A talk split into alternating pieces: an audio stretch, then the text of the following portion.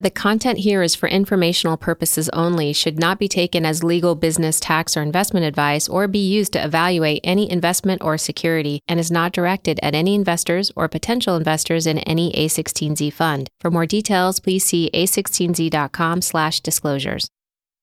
Hi, everyone. Welcome to the A16Z podcast. I'm Sonal. So, this week, to continue our 10 year anniversary series since the founding of A16Z, we're actually resurfacing some of our previous episodes featuring founders Marc Andreessen and Ben Horowitz. If you haven't heard our latest episode with Stewart Butterfield turning the tables as the entrepreneur interviewing them, please do check that out and other episodes in this series that we've been running all week on our website at a16z.com slash 10. But this episode was actually recorded in 2014 on the five year anniversary of the firm and features Michael Copeland interviewing Ben and Marc about disruption theory as well as key traits of entrepreneurs. Disruption theory has been in the news of late as it relates to Clayton Christensen, you know, the master of this. And um, I just want to ask you guys not so much about the criticism of, of him, but from where you sit, that theory and his thinking kind of galvanized itself into a book in 1997. You know, do you build companies differently today? Does though do those theories still hold water, or what's changed? Yeah, so I th- I think his book was uh, actually quite brilliant. It's funny that it's coming under criticism now after he's been proving like completely right in the general idea that he had. Um, it's kind of, it actually reminds me of the creationist attacks on evolution um, where like yes from a it's like intellectualism at its worst right? It's like oh here's something wrong with darwin's original theory. Right. and it's like okay now we've based all of biology on it. We've made tremendous progress. Like how about that?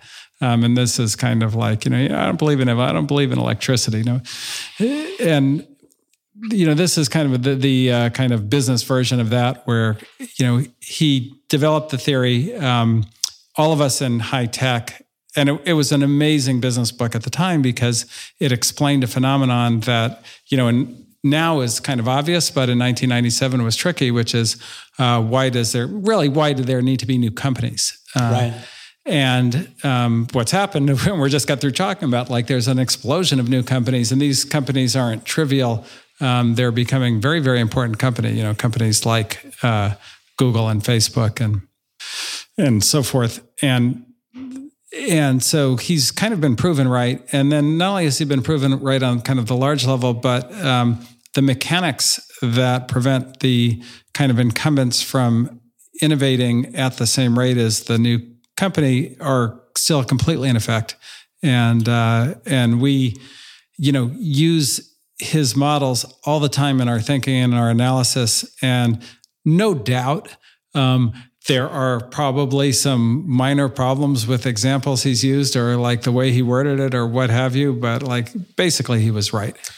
Yeah, I, I, would also say two things. I'd say one is we actually use his theory basically to, to tell us what not to invest in. Yes, right. As, as, well as what to invest how, in. So how so? Well, so for example, we have this basically this theory that basically it's, it's very very dangerous. So one of the great things about our industry about venture capital is you get to do these things that basically disrupt sort of the big established incumbent companies.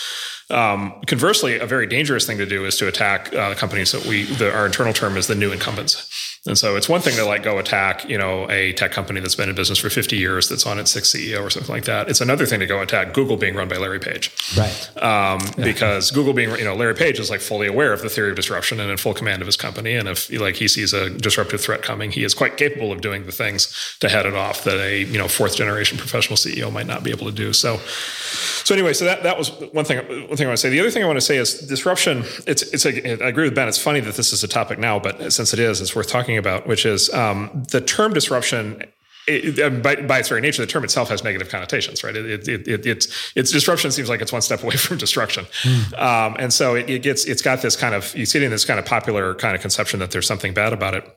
Um, the actual way that Christensen used the term was actually in a very sort of um, applied way in a very specific circumstance in business, um, and um, and and and actually in a very positive way, which is basically he described it as a way that progress happens, right? So progress doesn't happen by basically old companies like deciding to do new things. Company uh, progress happens because new companies decide to do new things, and then disruption is the process by which the new things are able to take over from the old things.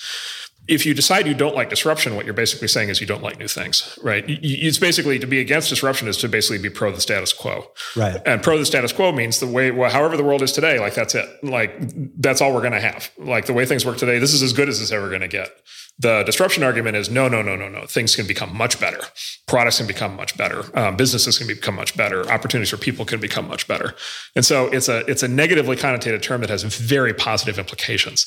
Um, right. And I think that that's really, in, at least in the last couple of years, that's been lost in a lot of the commentary. You mentioned Google, and and one of the things that we've seen, you know, through the technology industry's history is that it's very, very hard to disrupt yourself and kind of yep. make a transition from one thing to another. IBM maybe the only company that's done it. Google, you know, they're trying everything, you know, and Facebook is trying everything. And do these companies somehow change the rules or is it the same rules applying and, you know, disruption theory catches up with them in 50 years maybe? So I think you're, uh, I think we kind of have to break that back apart and go back to what Marc said. I think that people often think of big companies can't innovate, little companies can, but the real truth is uh, new companies can innovate, and companies that are so old that the original inventors are gone have a lot of trouble doing it. And so, if you go back to HP or IBM or any of these companies, when the founder, when Thomas Watson was running the company, when Dave Packard was running the company, they didn't have any trouble right. doing new things. Um, and they did a phenomenal. I mean, HP in particular did like a crazy number of new things, just uh, amazing. And in retrospect, uh, really phenomenal.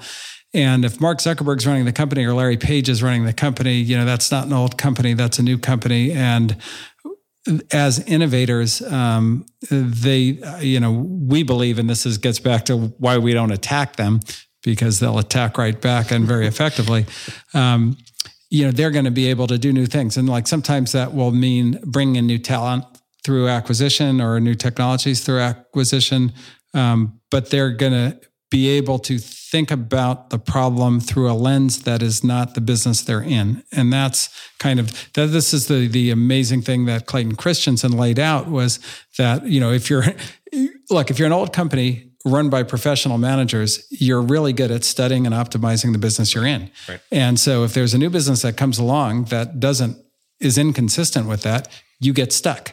Um, but if you're Mark Zuckerberg, who created a business from nothing, uh, then you have a very different view of the world. And it's not like, okay, how do I optimize the business that I'm in. It's like, well, how do I get another business that's like Facebook? That's more the way you think about it.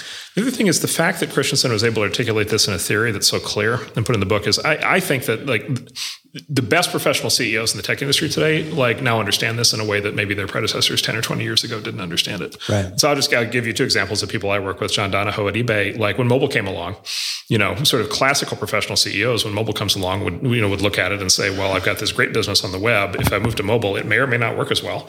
And so maybe I don't want to try to make the move. Maybe I want to stay on the web and reinforce the web and like not take the risk of quote disrupting myself by making the jump to mobile. Um, but since John understands disruption theory and it's been like articulated and explained in a way that is, makes sense, um, you know, he was able to be based on a phenomenally successful job. He went full throttle into mobile um, and they made the jump and they've done very well. Uh, Meg Whitman doing the same thing with this. Uh, just one example is this Project Moonshot, which is these cartridge-based servers um, at HP, right? At HP um, that are a direct attack on the existing blade server business, and the blade server business at HP is a very, very big and profitable business. Um, and HP is basically self-disrupting with this new kind of cartridge-based server. Um, and so again, and, and, and when there's when, when you have the discussion, you know, in the HP board meeting and you have the discussion, you're like, okay, why are we taking the risk of damaging this big existing profitable business by doing this new thing? The answer is because it's the right thing to do according to disruption theory. Right. Like it, it is like there is a logical framework. Uh, and, and again, think about what's happening, which is something new is happening. Progress is happening, right? This is now the reason and the motivation and the explanation and the justification to be able to make progress. So it's it's a it's an incredibly powerful positive thing. Let's get to entrepreneurs and entrepreneurship. Um, you guys founded the firm um, in part, uh, I've, I've, been told, because you wished you'd been told or, or helped in certain ways. Um, what's one thing both of you wish you knew or someone had told you uh, uh, as entrepreneurs? well, that presumes we would have listened. you know, there's just so much that we did not know uh, going through it the first time. And, you know, one of the great things about the entrepreneurial experience is it's um, just an amazing learning curve about everything from you know markets to organizational structures to compensation to to everything. Um, but you know, probably one of the most challenging things to learn while you're out there um, is kind of how uh, macroeconomics um, impact markets and particularly how they uh, how private funding can change very very rapidly. Um, you know, when we were, you know, particularly, and this wasn't as a harsh a lesson at Netscape, but at a at Opsware and LoudCloud, it was like incredibly difficult for us to go from a funding environment uh, where basically had the highest multiples in the history of anything um, to there was no money available period. I right. mean like that was just it, it, was the most dramatic fall imaginable from the highest of highs to the lowest of lows. And you know to have the nasdaq fall over 80% um, and that not being you know that's nasdaq that's not tech. Tech fell 95% it's just like not something you could even imagine or get your head around. So I wish, uh, you know, like I wish we would have known that. I wish, I wish, uh, I don't know if we would have believed anybody if they had told us that, but uh, that would have uh, probably made it a little less painful if we had any idea how bad it could be. It would have made a worse book, I'll tell you that, that you wrote, but still. yeah, yeah. yeah. Um, on the other side of the table, what do you want more or less from entrepreneurs? More of or less of from entrepreneurs? Yeah, well, you know, it's very different across different businesses. Um, but like the the the one thing that would probably be nice if there was less of that's pretty consistent is it'd be nice if uh, it wasn't so important to entrepreneurs what their peers' valuations were. Yeah. Like that that is probably the most meaningless thing to focus your mind on as an entrepreneur imaginable. Um, it's just but, but like why? irrelevant. I mean, you don't have anything else to base your value on, do you? No, no, no. That's uh, you. you yeah. So it's not actually. Um, you know, your company is your company. Their company is their company. You're looking at the price they got, not any of the business metrics that they have or like how the company is going. Um, so you're not actually basing your valuation on anything in that sense. Uh, and there's better data to be gotten um, for sure. Uh, like, you know, we have better data. We can talk to them about all the kind of valuations based on actual revenue and so forth, as opposed to the person they went to school with or the person they worked at their last company with. Right. And, uh, but people get very wrapped around the axle on that because there's, you know, it's kind of the, thing that Peter Thiel talks about, whereas competition is actually like really destructive. And that's like the worst kind of competition because it's competition that's irrelevant to anything in life other than, you know, you can go tell your friend what valuation you got. Uh, and I think that it causes um, bad, you know, errors in judgment and delays in decisions that need to be made quickly and things like that. So, you know, it's just, it's one of those things where humanity uh, gets the better of you. Uh, and I wouldn't like. Uh, yeah, less of that would be good. Marc, any any anything you would offer on that? Well, the thing that the great entrepreneurs all have in common, we talk about this a lot, but you just see it every day, is the great entrepreneurs all have amazing courage.